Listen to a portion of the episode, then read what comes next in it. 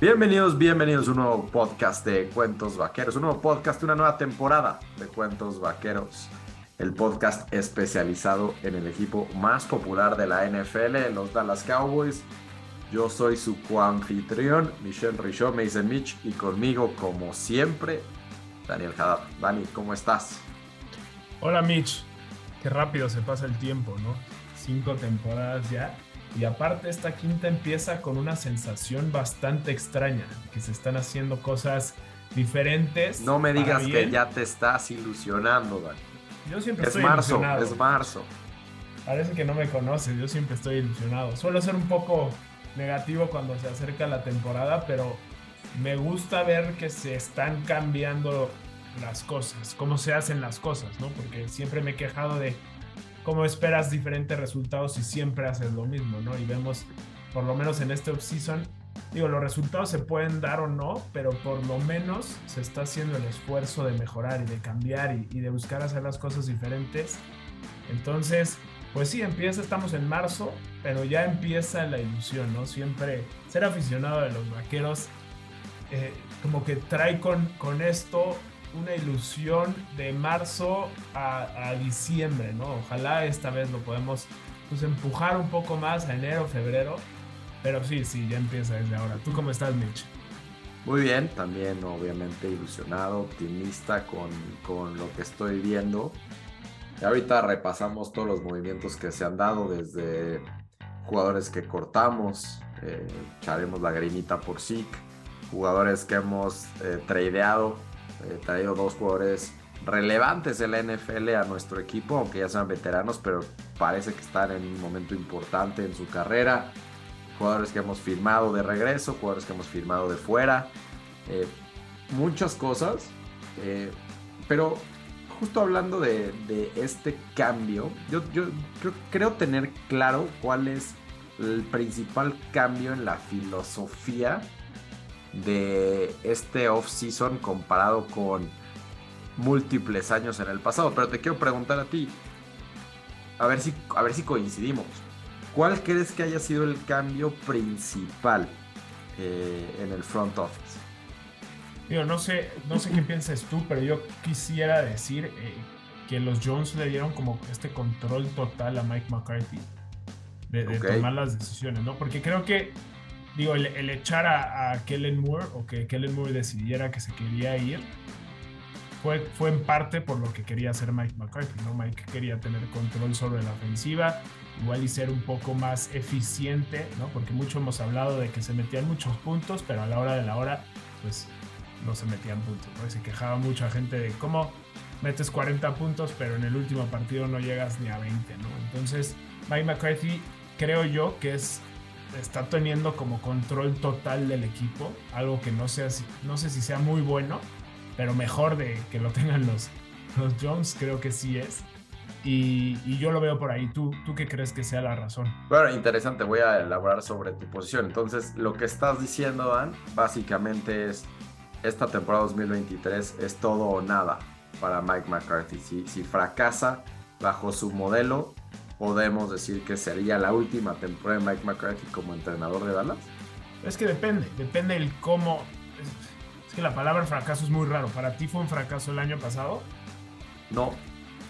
Entonces, si llegan al mismo partido y vuelven a perder de, de fea forma, pero ganan la división y, y, y también ganan un partido en playoffs, es, es depende, ¿no? De acuerdo. Se tienen que ver las formas. Estoy, estoy de acuerdo contigo en, en el tema de las formas. Lo que, lo que yo visualizo como el cambio principal en, en el off-season es que, digo, creo que estoy de acuerdo contigo, a lo mejor se le está dando más poder a Mike McCarthy, no sé si todo, eh, pero lo que visualizo como el cambio principal es que por primera vez en años estamos diciendo nosotros que, eh, o más bien nos está dando a entender los Jones, que ya no están casados únicamente con darle privilegios especiales a sus jugadores. Ya, ya no están este, casados con la idea de no traer talento de fuera, ¿no? O sea, siento yo que en años anteriores todo era vamos a casarnos con los jugadores que nosotros drafteamos, con los jugadores que nosotros trajimos directo de colegial. Eh, no nos vamos a preocupar por traer eh, grandes jugadores que vengan de otro lado, aunque de acuerdo no se ha hecho ninguna firma de un agente libre importante de fuera, pero ya trajeron a Brandon Cooks, eh, wide receiver que el año pasado lo querían traer y, y se rumoraba que Houston quería una segunda selección, Dallas estaba topado con una tercera, al final en este offseason Dallas de una quinta de este año y una sexta del próximo año, y traes a Stephon Gilmore, un, un corner estrella en la liga, quizás ya a sus treinta y dos años, ya no en el prime de su carrera, pero en la temporada pasada no demostró señales de, de ir para abajo, y, y también lo traes a cambio de una, creo que es quinta selección de, de, o sexta de selección de este año. Entonces creo que esa, eso de ya no casarse tanto con los jugadores que tú trajiste es, es una buena señal, y es la única señal que hemos logrado dar eh, que refleja cambios reales en lo que estamos viendo en este off-season, porque cada cosa que yo estoy viendo aquí En, y está aquí estoy viendo una lista de los, de, de los movimientos, me refleja eso. ¿Qué, qué opinas de eso? Sí, de acuerdo, y, y creo que es como una mezcla de lo que hemos estado viendo que hacen los equipos alrededor de la N F L, ¿no? Creo que también era muy impensable creer que Dallas iba a tradear todos sus picks de primera y segunda ronda por jugadores que están pidiendo muchísimo dinero, como Hopkins, ¿no? Que, que muchos de nosotros lo queríamos y, y creeríamos que iba a ser buena opción para el equipo.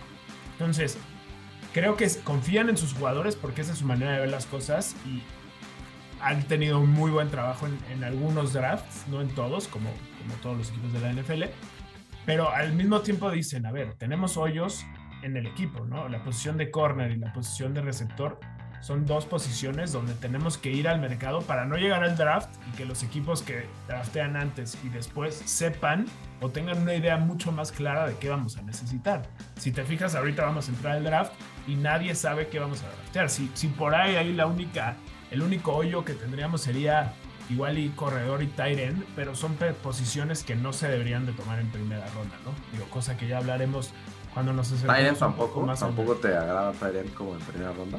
Es que yo creo que tight end tenemos dos prospectos bastante buenos, que el, el draftear un jugador en una posición no premium, con tan pocos... De hecho, o sea, si me preguntas a mí, hay, creo que no hay ningún eh, pick de primera ronda en, en tight end que haya salido bien, ¿no? O J Howard, Kyle Pitts, todos estos jugadores... O sea, esa posición es, es muy tardada, ¿no? Y lo que quieres en, en el primer pick es un jugador que puedas meterlo al, al equipo lo antes posible y que demuestre y que dure diez años y, y demás. Por eso, tight end y corredor, digo, a ver, no se había peleado con el tight end. Dicen que hay unos, unos prospectos buenísimos. No me gustaría, pero, pero bueno, ya eso es, es, es algo más. Pero sí, regresando al tema del draft, entramos casi casi sin, sin huecos, ¿no? Entonces, no, no sobrepagamos, que es algo que no quieren hacer Eh, los Jones, y Stephen lo ha dicho muchísimas veces, odio el free agency porque pagas eh, muchísimo por un jugador promedio, mucho por un jugador malo y, y, y eso no es lo que busca lo que busca Dallas, ¿no? Entonces creo que no Dallas sé... buscó buscó y encontró lo, lo que sería un equivalente a lo que se dieron por Amari Cooper, ¿no? Eh, que para mí no sigue siendo consuelo porque pues creo que la temporada pasada se hubiera visto muy diferente con Amari Cooper. Digo, empezando porque nuestra primera semana nuestros wide receivers titulares eran Dennis Houston, eh, este, Simi Fejoko, eh, un poco no ahí. Brown. No, bueno, no, Brown fue toda la temporada titular, pero eh, o sea, eh, al final de cuentas, pues lograron lo que querían, ¿no? O sea, que ellos valoraban en ese momento quitar del cap todo lo que iban a pagar por Amari. Y en esta ocasión dijeron, bueno, vamos a observar algo del sueldo de, de Brandon Cooks, pero a cambio también de quinta selección, sexta selección, ¿no? Lo que recibieron de Cleveland en su momento por, por Amari Cooper. Eh, a ver, antes de entrar a detalle otra vez en esta lista, ¿cuáles creo... o cuáles creemos que son las posiciones en las que nos faltaría algo a hoy veintidós de marzo, ¿no? Yo te digo tres, y tú ya dijiste dos de esas tres. Es más, tengo cuatro. Eh, running back, quién sabe. Eh, ya tenemos cuatro en el roster, porque ayer firmaron a, a Ronald Jones. Eh, tight end, eh, tenemos también cuatro en el roster. Eh, tres de los cuales fueron, pues, bastante... Eh, fue, fue bastante común verlos en el roster de día de partido el, el año pasado, porque Dallas muchas veces salía con cuatro, rost- cuatro tight ends al roster de día de partido. Eh, Dalton Schultz, Jake Ferguson, Peyton Hendershot y Sean McKeon. Eh, tres de sus cuatro van a regresar, pero todavía se duda que Jake Ferguson, que fue el único drafteado, tenga la cualidad para desarrollarse verdaderamente como un tight end uno. Veremos, ¿no? En su, en su momento, Dalton Schultz fue también una selección de cuarta ronda y, y acabó siendo, la verdad, un excelente pick y un excelente jugador por, para Dallas por muchos, por muchos años. Eh, ya se fue a Houston, así es que, pues, que le vaya bien a él. Eh, bueno, corredor, tight end. Creo que necesitamos más profundidad en la línea ofensiva, eh, sobre todo en la parte interior de la línea ofensiva, y también en la línea, pero la defensiva y también interior, la línea defensiva e interior. Creo que son mis cuatro posiciones en donde visualizo a Dallas haciendo un pick de primera ronda. Eh, y, y bueno, con el asterisco de que nos guste o no nos guste el tema de Bijan Robinson en el pick veintiséis. Eh, pero ¿hay, hay algo más? ¿Alguna otra que pudiera ser? No, digo, sabemos lo del long snapper, igual y pateador, que sí tenemos uno. Pero digo de, de primera ronda, primera ronda. Ah, no, no, no. No, de acuerdo, esos serían los únicos. Y de hecho, si me preguntas a mí, cabe la posibilidad de, si firmas a Hankins y a Watkins, de quitar la línea interior ofensiva o quitar el, el hueco de ahí, ¿no? De acuerdo. Eso, pues, igual y sería buena opción. Yo, después de lo que hicieron Hankins y Watkins eh, el año pasado, creo que es buena opción eh, traerlos de regreso. Me- mentalidad, según yo, eh, ahora sí cien por ciento del B P A, ¿no? El Best Player Available, el mejor jugador disponible en el draft, sea quien sea, el que tengas hasta arriba en tu, en tu board, eh, lo seleccionas en el pick veintiséis. Eh, esa es la mentalidad, ¿no? A ver, a ver si es cierto. Algunos equipos mienten y dicen que eso es, hacen y a la mera no hacen y medio lo adaptan, o sea, como que son, ok, y a lo mejor está en mi cuarto lugar en el draft, pero necesito esta posición y, y salgan por ahí. Eh, sí, aparte es, es, es muy complicado, ¿no? Si hay diez buenos receptores y cuatro buenos eh, línea, en la línea defensiva, pero tú tienes al receptor en uno y a la línea defensiva en dos, pues también tienes que ver oferta y demanda, ¿no? Entonces, es, a mí me encanta el draft. De hecho, es, es uno de los eventos favoritos de, mío y de mis amigos. De, nos juntamos todos los, todos los años, cada quien con la camisa de su equipo, abuchamos al comisionado, se arma, se arma todo un evento por ahí. Pero sí, la estrategia es, es muy entretenida y debe ser para, para los coaches, pues, muy complicada también, ¿no? Creo que el hecho de, de llegar al draft con la menor cantidad de huecos en tu equipo, pues habla muy bien de lo que está haciendo el mismo eh, en la pretemporada o ahorita, ¿no? En el off-season. Estamos Entonces, a cinco semanas, cinco semanas del draft. Eh, mañana veintitrés de marzo, o cuando lo estén escuchando este podcast, del veintitrés de marzo, cinco semanas adelante, será el draft. Y pues sí, nos emociona, ¿no? Y cuando Dallas no tenía una primera selección por el trade de Amari, pues como que no, no vivíamos el draft de la misma forma. Pero ahorita todo hace indicar que Dallas va a tener una primera selección. Eh, será el pick veintiséis. En la línea sería, bueno, en, en el orden original sería el pick veintisiete, pero Miami perdió su, su derecho a tener una primera selección por ahí, unas trampillas que estaba haciendo su dueño, teniendo eh, o queriendo jalarse a Tom Brady como su quarterback. Entonces Dallas, Dallas escogerá en el pick veintiséis. Ahora sí, Dan, vamos a repasar qué ha hecho Dallas jugador por jugador.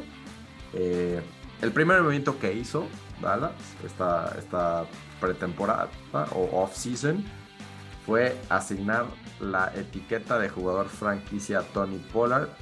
Eh, vale diez punto nueve millones de dólares esa, esa etiqueta, y no parecía tan controversial haberlo hecho. Ojo, que Tony Pollard no la ha firmado, ya, ya Dallas se lo, se lo asignó, Tony no lo ha firmado. Pero después de ver cómo está el mercado de los corredores, como que la N F L parece ahora sí ya haberse dado cuenta de que no valen lo que creen que valen. Eh, por ahí Austin Eckler es el único que anda necio, que quiere más. Y a ver si se lo dan los Chargers o otro equipo. Siempre hay un equipo. Pero bueno, a ver, Tony Pollard va a recibir diez punto nueve millones de dólares de sueldo si es que firma y si es que no se hace una extensión de contrato.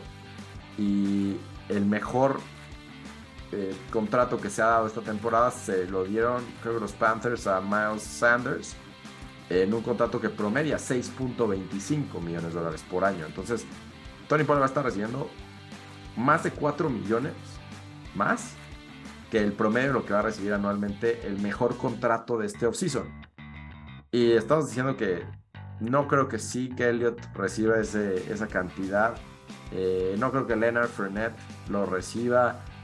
Eh, o sea, hay jugadores, grandes nombres, eh, grandes jugadores también en el free agency, pero pues no van a recibir esos contratos. Entonces, ¿qué va a hacer Tony Pollard? ¿Cuál debería ser la estrategia de Dallas con Tony Pollard? ¿Buscar una extensión por dos, tres años y darle en promedio seis, siete millones? ¿Eso debería de ser? ¿O tragarse el, el franchise tag, no extenderlo, darle diez punto nueve y después que le vaya muy bien esta temporada con Dallas y dejarlo ir la próxima temporada para que pues, algún otro equipo le dé un contrato pues, similar al de Miles Sanders esta temporada? ¿Cuál es tu opinión al respecto? Sí, es, es complicado, ¿no? Porque además viene de una lesión. Una lesión que igual va a estar Correcto. listo pues, en verano, ¿no? Entonces, lo, lo mencionaste bien, el, el mercado se está adecuando a la posición de, de corredor y se está viendo que ya no es, no es inteligente pagarle grandes cantidades cuando duran muy poco o darles esos contratos tan largos cuando duran muy poco, ¿no? También hemos visto cómo pues Tennessee se quiere deshacer de, de Derrick Henry, en Minnesota se quiere eh, deshacer de Dalvin Cook. Eh, es, es muy complicado, ¿no? Porque a mí Tony Pollard me encanta, pero sé como lo que es su posición, que no va a durar mucho y que se puede lastimar más, ¿no? Entonces,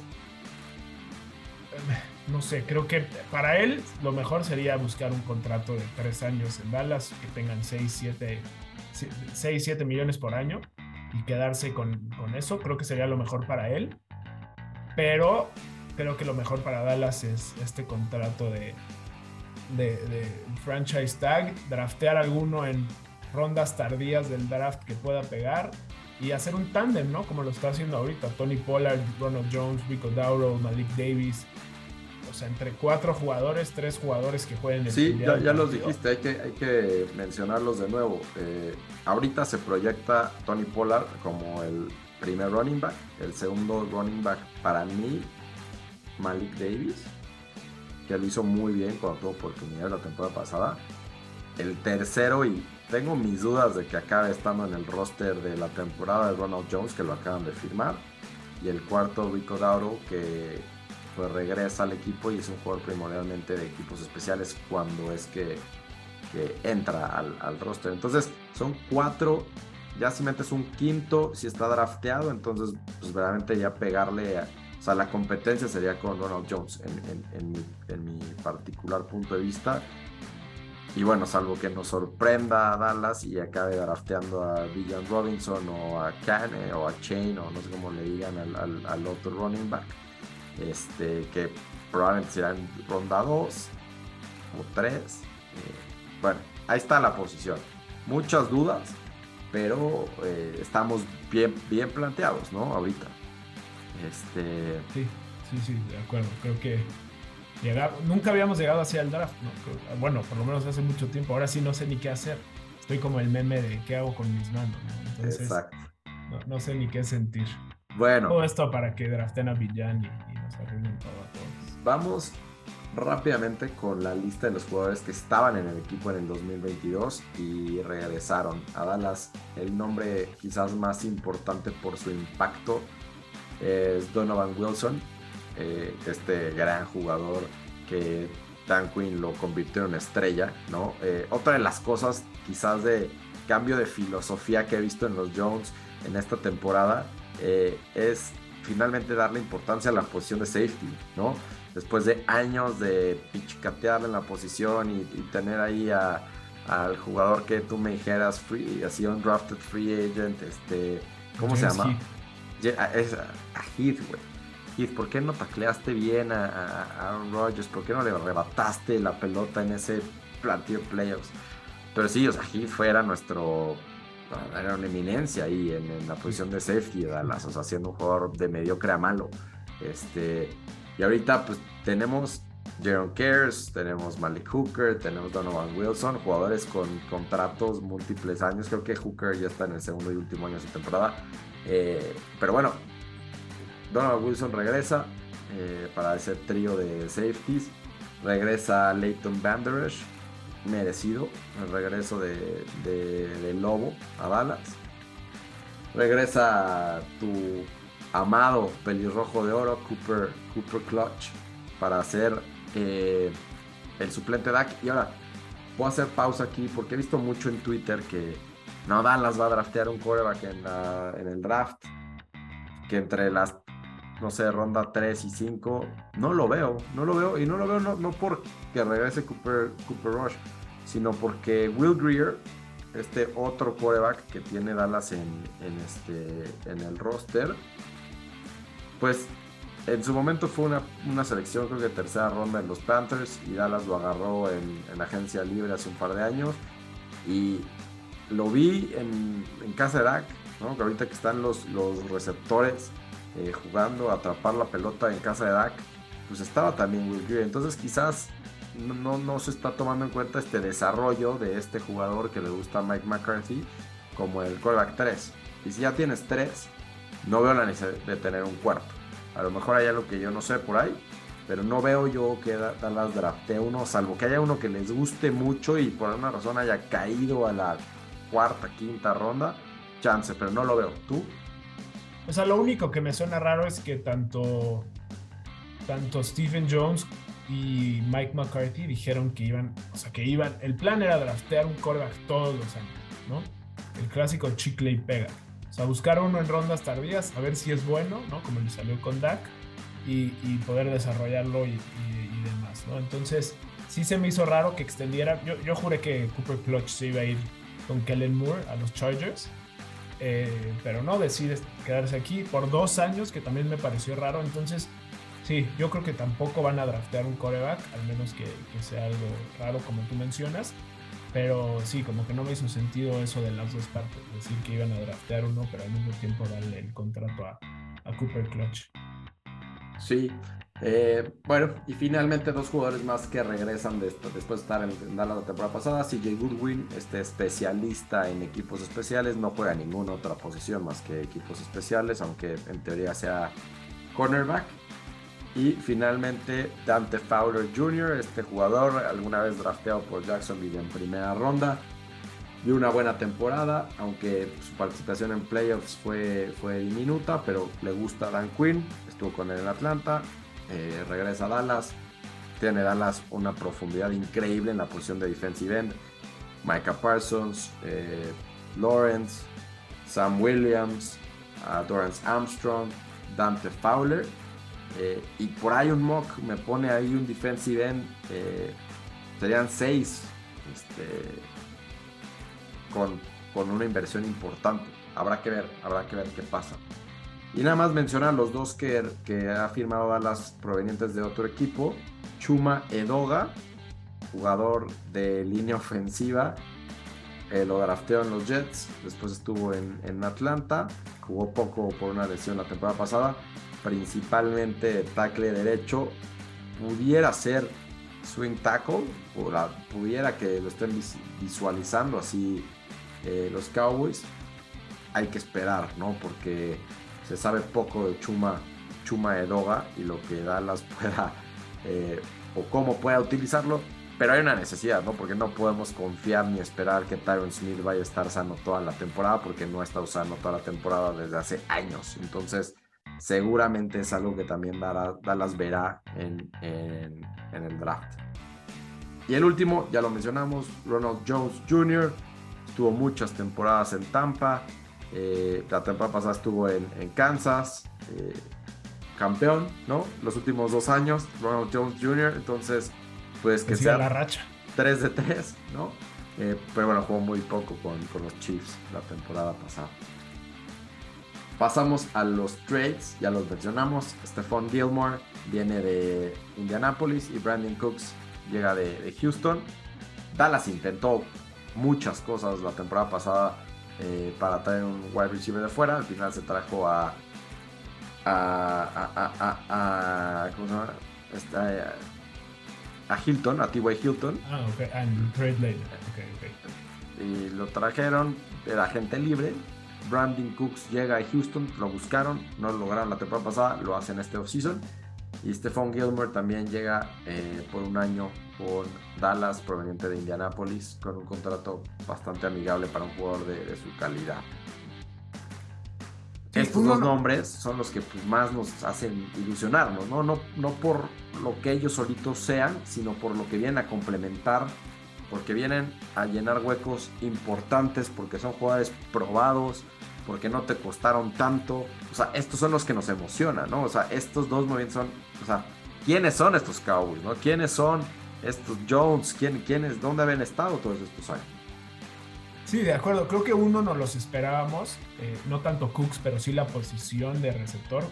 Y el otro sí me cayó como sorpresa, ¿no? De hecho, como que no se escuchó nada y de repente, no, pues es que Dallas está buscando un cornerback y al segundo Dallas ya tiene a Stephon Gilmore, ¿no? Y, y lo que más me gusta del tema es que no vienen para ser ni el wide receiver uno ni el cornerback uno, que sabemos que lo han sido toda su vida y que lo pueden hacer, pero realmente Dallas no necesita de eso. Es una posición premium, como dos posiciones de hecho, el corner y el receptor, y vienen a hacer, a complementar lo que hace Trevon Diggs y CeeDee Lamb, dos estrellas jóvenes que tenemos en el equipo, ¿no?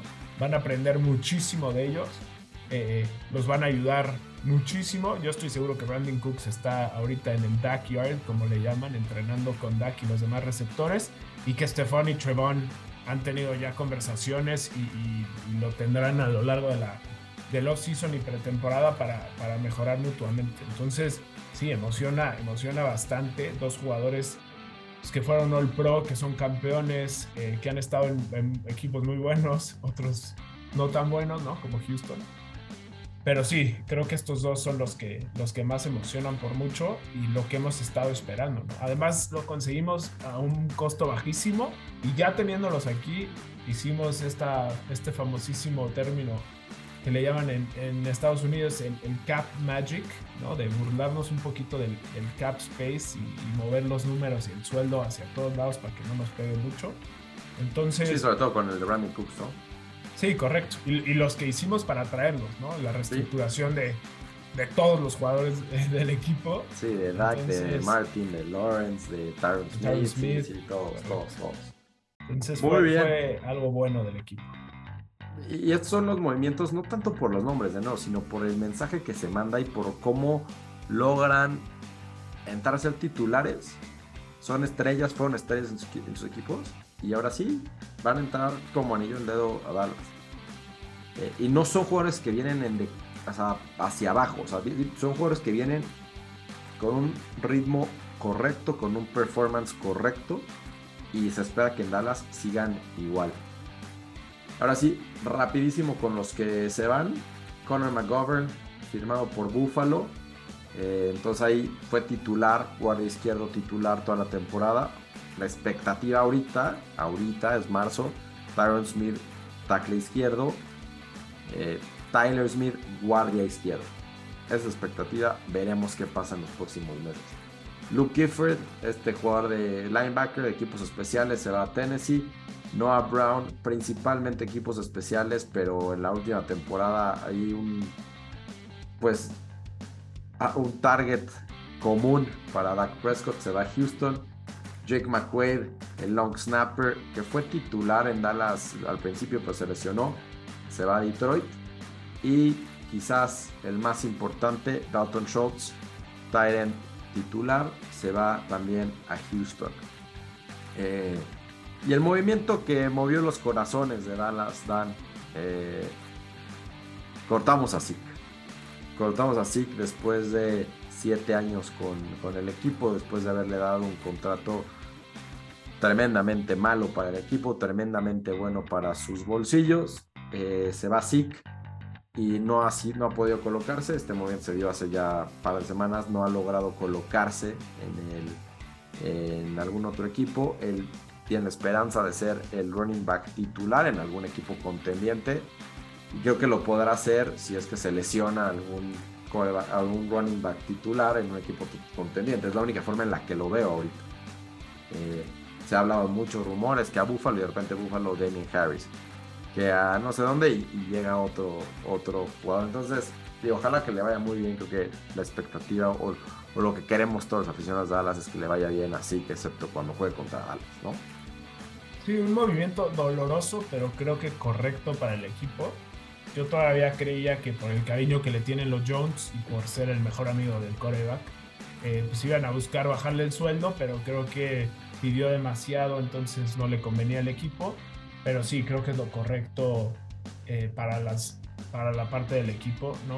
Eh, es un jugador que venía en de, un declive, en una posición pues, que hemos visto que ya no es tan importante, eh, otra vez repito, muy, muy, muy poco duradera. Entonces eh, era lo correcto, ¿no? Y muchos creen que yo lo odio y demás, pero llegó a ser mi jugador favorito. Hace poco me salían en, en mis memorias, ¿no? de, de Twitter como yo lo pedía, inclusive antes que a Jalen Ramsey, para unos años después arrepentirme muchísimo de, de lo que pensaba en ese entonces, ¿no? Pero, pero sí, lo vamos a extrañar, era, pues era parte del alma del equipo, ¿no?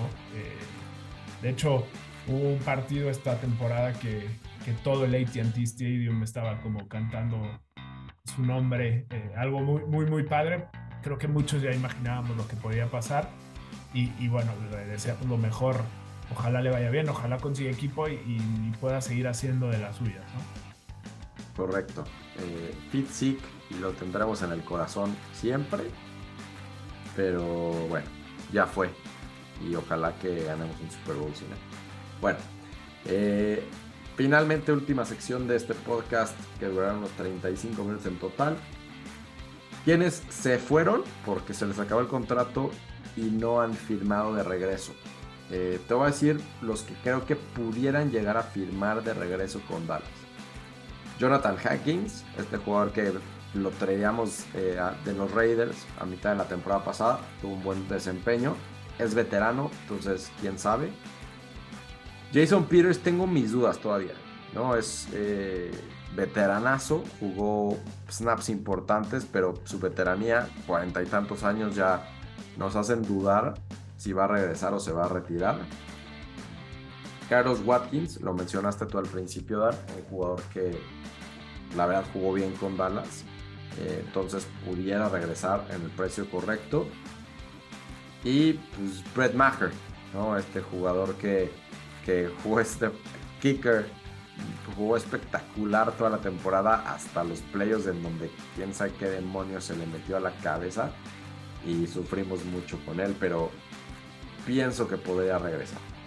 Los otros que lo veo menos probable, sin decir que es imposible: Anthony Brown, este cornerback que fue jugador de seleccionado en sexta ronda hace mucho tiempo, le extendieron el contrato, pero se rompió el tendón de Aquiles, entonces quién sabe si pueda regresar.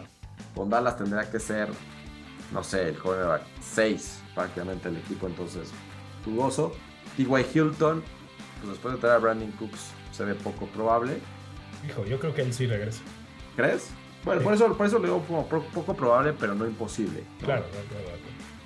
Eh, y el otro es Matt Overton, el long snapper que vino a reemplazar a Jake McQuaid. Este, digamos, tío, son posiciones importantes y necesitas tener un profesional del long snapping, pero no es como una posición premium, ni mucho menos. Entonces veremos qué pasa con, con esa posición. Y el otro que me falta, que no creo que regrese, y que es una posición que quizás en el draft, más bien, seguramente en el draft, pero también en este, con lo que tenemos en el roster, Anthony Barr, ¿no? Eh, Anthony Barr, titular toda la temporada, pero ya un veterano, jugó bien, pero nada de, del otro mundo, entonces dudo que regrese. Sí, sí, de acuerdo. Creo que, pues sí, ahí lo, lo único que chance difiero, es T Y. Hilton, pero entendería si no. Y, y Anthony Brown creería que es un seguro, ¿no? Entonces, pues sí, son jugadores que igual y no fueron lo más importante del equipo, pero fueron piezas claves para ganar pues, la cantidad de juegos que ganamos, pasar a playoffs, eh, luchar en playoffs y demás. Todo. Entonces, es un, va a estar, no, no, no creo que sea imposible cubrirlos, pero se tiene que buscar a jugadores del mismo nivel o mejor para, para eso, ¿no? Entonces, pues va a estar entretenido la línea ofensiva, ¿no? Ver este depth que teníamos el año pasado. Y saca Alarcón, y saca Alarcón, Dani, tú lo tenías proyectado para titular como guardia izquierdo cuando después de que se fue Conor McGovern, y resulta que va a pelear para ser nuestro nuevo nose tackle, ¿no? El, el, eh, me lo mandaron a la línea defensiva. Me parece que ya no le van a dar una extensión de, de su contrato especial de desarrollo de jugador internacional, así es que se las juega todas y saca al Alarcón este verano para quedarse en Dallas. Un jugador más allá que sea mexicano, es un jugador querido en el, en el locker, pero sabemos que está muy complicado que se quede en el roster de, de cincuenta y tres cuando, cuando vaya a empezar la temporada. De acuerdo, y una historia muy, muy padre, ¿no? De superación y, y demás. Pero sí, yo también lo veo complicado. Pero pues le deseo lo mejor, ¿no? Ojalá y, y nos sorprenda. Ahí tenga un as bajo la manga, manga en esa línea defensiva y se convierta en un nuevo Aaron Donald. Va a ser espectacular. Me compro su jersey, sí o sí. Muy bien. Eh, pues bueno, empezamos esta quinta temporada de Cuentos Vaqueros un mes temprano. Normalmente la empezamos con el análisis del draft, pero los Jones nos hicieron eh, iniciarla antes. eh, Nuestra emoción de la temporada dos mil veintitrés, que esta es la buena, Dan. Esta es la, la que hemos estado esperando por treinta años. Esta es la temporada. La temporada pasada rompimos el maleficio de ganar un playoff, partido de playoff de visitante. Esta es cuando llegamos por lo menos al N F C Championship Game.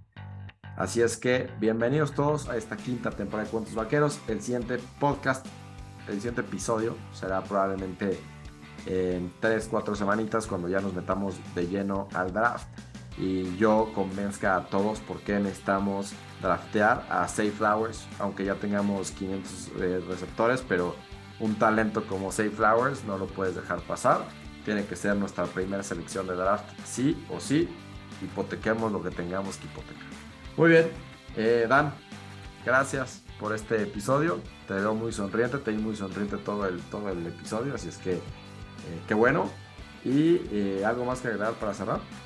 Nada de mi parte, nada más eh, recordarles que estamos a quinientos seguidores en Twitter de, de rifar una camisa de, de Micah Parsons, quinientos diez si no me equivoco. Entonces hemos tenido mucha gente no nueva en, en las redes sociales. Bienvenidos y, y ojalá se sumen más y seamos más en este, en este queridísimo grupo de, de Cuentos Vaqueros también en WhatsApp. Y, y no hay nada que me guste más que discutir con ustedes. Muy bien, es arroba Cuentos Vaqueros en Twitter y ahí mismo nos mandan un comentario y quiero estar en el grupo de WhatsApp y en minutos están y ya se estarán peleando con... con el tío. He, he visto deserciones, ¿no? Por muchas frustraciones en este off-season, pero todos, todos estarán de vuelta. Todos regresan. Todos regresan, todos regresan. Todo, a todos les gusta vivir este sufrimiento juntos. Así es que, eh, muy bien. Gracias y hasta la próxima.